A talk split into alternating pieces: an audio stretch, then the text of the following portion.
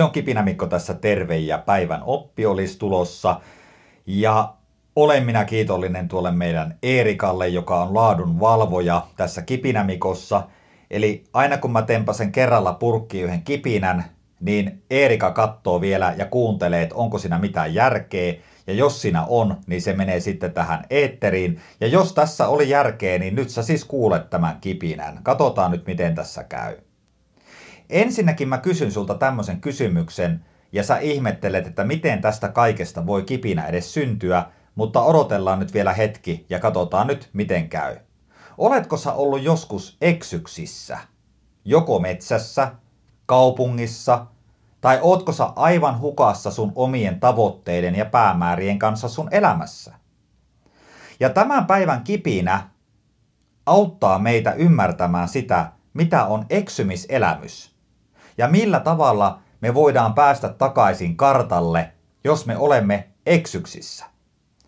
Tämä artikkeli on Savon Sanomilta ja tämä on ollut pääkirjoitus, jonka on kirjoittanut tämmöinen ammattilainen kuin Kirsi Pehkonen ja siis otsikko on Eksymiselämys.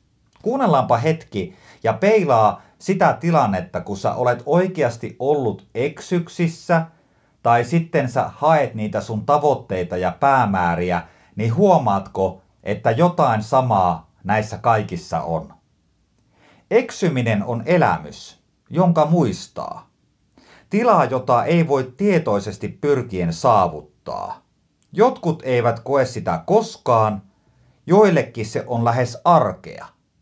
Nyt jos me ajatellaan meidän omaa elämää, niin ootko sä ollut monta kertaa hukkateillä? Oletko sä ihminen, joka ei ikään kuin koskaan ole ollut eksyksissä? Tunnetko sä ihmisiä, joista sä joskus ajattelet, että miten se pysyy aina noin terävästi kartalla ja sillä on asiat hallinnassa? Suuntavaiston voi sekoittaa yksi kumarrus Marja Mättääseen. Toisilla se ei sekoa edes umpi pimeässä. Useimmille meistä eksyminen ei onneksi ole jokapäiväinen uhka, varteen otettava mahdollisuus kumminkin. Nostan esille täältä vielä tämän näin. Suuntavaiston voi sekoittaa yksi kumarus Marja Mättääseen. Ne, jotka on joskus kehittänyt liiketoimintaa, tietää, että yksi niin sanottu kumarus Marja Mättääseen voi eksyttää yrityksen ja strategian suunnan ja voi tapahtua erilaisia asioita kuin mitä oli suunniteltu. Jatketaan vielä. Tietoinen itsensä eksyttäminen on vaikeaa. Olennaista on paikan tajun katoaminen siten, ettei osaa arvioida edes hetkeä, kun tutusta tuli vierasta. Eksymiseen tarvitaan eräänlainen itsensä ja ympäristönsä unohtamisen tila. Sitten vielä jatketaan. Jos sä eksysit tänä päivänä metsään, niin tykkäätkö eksyä yksin vai yhdessä kavereiden kanssa?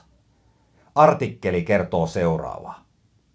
Yksin eksyminen voi olla pelottavaa, mutta kaksin tai porukassa jo seikkailu, kunhan eksyminen on väliaikaista, päätyy kohtuu ajassa, niin silloin kaikki on hyvin. Hyvällä tuurilla eivät edes muut metsässä liikkujat pilaa perusteellista eksymistä. Ajatellaan seuraavanlaista tilannetta. Sä oot tällä hetkellä juttelemassa sun kaverin kanssa ja te mietitte teidän elämän seuraavia päämääriä ja te olette molemmat hieman eksyksissä. Se yhteisen eksymisen kokemuksen jakaminen saattaa olla hyvin antoisa. Mutta kuvittele, jos sä kuuntelet tällä hetkellä tätä kipinää ja sä ajattelet sitä, että sä olet yksin eksyksissä niin se voi tuntua hyvin jännittävältä tai samalla tavalla kuin artikkelissa kuvattiin jopa pelottavalta. Eli sitten me jatketaan. Käydään läpi vielä yksi asia, koska tämä on kipinä, jonka tarkoitus on antaa sulle lisää liekkiä henkilökohtaiseen kehittymiseen. Eli mitä meidän pitää meidän elämässä tehdä, jos me olemme eksyksissä. Tämä artikkeli siis jatkuu ja jatkuu ja tarjoaa paljon oppea meille siihen, miten me voidaan tehdä eksymisestä elämys. Ja tietysti elämykseen kuuluu se, että pääsemme jossain vaiheessa sieltä metsästä sitten poissa. Mutta mitä jos sä haluat vinkkiä siihen, että sä pääset sinne tavoitteiden ladulle, niin mitä sun pitää tehdä? Tämä kipinä jatkuu seuraavalla tavalla. Mä olin siis meidän koiran Louis B. kanssa tuossa lähikoirapuistossa. Siitä on aikaa. Ja Louis B. on siellä semmonen koirakaveri kuin Saku. Ja siellä oli myös siis Sakun mutsi. Ja joskus me juteltiin aikaisemmin Sakun mutsin kanssa jostakin asiasta, ja sitten Sakun mutsi sanoi seuraavalla tavalla. Jos on liian tasaista, niin ei tiedä, mistä ponnistaa.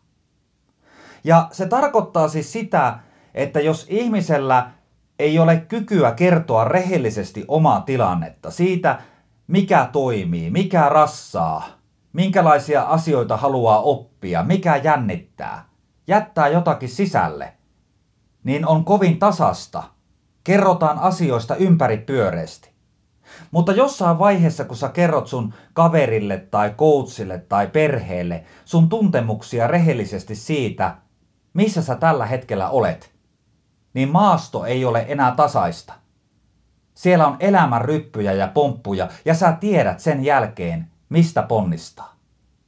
Eli tässä vaiheessa mä haluan päättää tämän kipinän ajatukseen. Jos sä koet, että sä olet eksyksissä, on hyvin tärkeä konkreettinen vinkki lähteä keskustelemaan täysin rehellisesti luotettavan kaverin tai perheenjäsenen kanssa tuntemuksistaan. Ja siinä vaiheessa, kun sinä olet rehellinen, niin sinä löydät sitä rehellistä polkua kohti niitä sun aitoja päämääriä ja tavoitteita, mitkä on tehty just sulle.